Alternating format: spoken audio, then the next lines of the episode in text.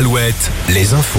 Fabienne Lacroix, bonjour. Bonjour Julie, bonjour à tous. Trois mois après la mobilisation des antibassines dans les Deux-Sèvres à Sainte-Soline, un manifestant a été jugé hier à Niort pour avoir jeté des pierres sur les gendarmes. Ce quadragénaire qui avait été interpellé mardi avec quatre autres personnes a été condamné à dix mois de prison ferme. Un autre manifestant âgé de 27 ans lui a demandé un délai pour préparer sa défense. Il comparaîtra le 27 juillet prochain aux côtés des trois autres suspects. Toujours au chapitre judiciaire, la mise en examen d'un homme de 24 ans hier à Nantes. Il est soupçonné d'avoir tué une adolescente en décembre 2018, 2018 dans le vignoble nantais. La jeune fille avait été percutée par un véhicule qui avait pris la fuite. L'enquête sur cet accident avait été relancée la semaine dernière suite à l'émission Appel à témoins sur M6. Et puis des trafiquants de civelles devant la justice. Huit hommes comparaissent depuis hier et jusqu'à ce soir devant le tribunal des Sables d'Olonne pour un trafic illégal de civelles, trafic portant sur plusieurs tonnes pêchées en l'espace de trois ans entre 2015 et 2018.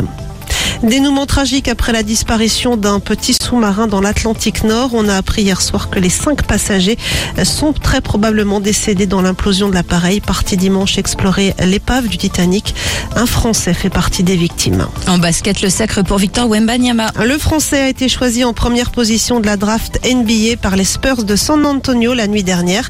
C'est la première fois qu'un joueur français est choisi en première position. En attendant, Wemby, 19 ans, 2m21, est attendu fin août en Indonésie pour disputer la Coupe du Monde avec l'équipe de France. Les basketteuses françaises, elles, sont qualifiées pour les demi-finales de l'Euro.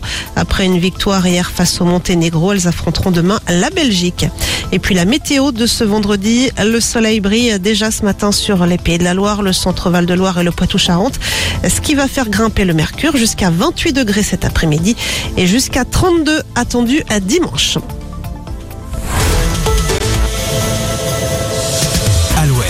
Alouette, le 6-10, le 6-10 de Nico et Julie. Il est 9h03, très bon début de journée avec elle.